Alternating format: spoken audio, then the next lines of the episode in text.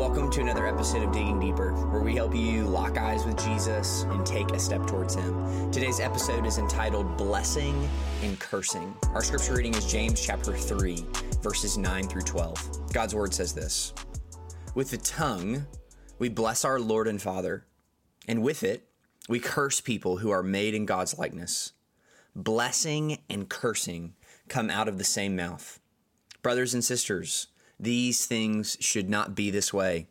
Does a spring pour out sweet and bitter water from the same opening? Can a fig tree produce olives, my brothers and sisters? Or a grapevine produce figs? Neither can a saltwater spring yield fresh water. Today, we continue our journey word by word, verse by verse through the book of James because we are convinced that God's word, his Bible, is his written word to us and has ultimate bearing on our life in practice. And James 3 9 through 12 speaks to the inconsistency of the tongue, that the same tongue blesses and curses. And James is saying that this incongruence, this inconsistency should not be from a follower of Jesus. That James goes on to make to make this argument through the use of three different illustrations from nature to make this point. He asks these questions. He says, Does the same spring produce sweet water and bitter water? The obvious answer, no. Does a fig tree produce olives? Again, no. Does a grapevine produce figs? No.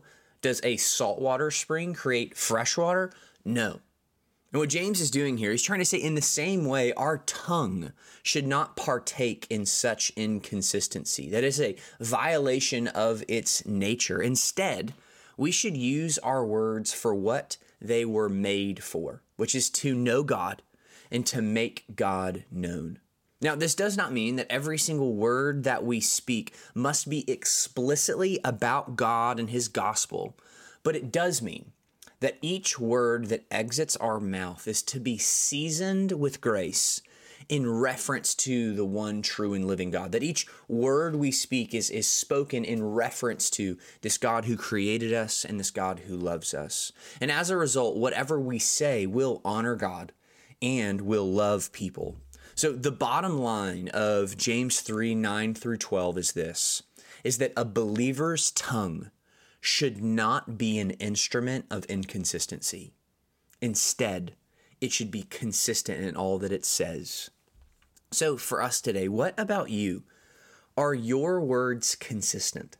From the ball field to the boardroom to the sanctuary, are you consistent in what exits your mouth? Or, and another question would be Are your words fitting to honor God and to build up your neighbor? What about you? So may we be today a people who are consistent in our speech. Let's pray.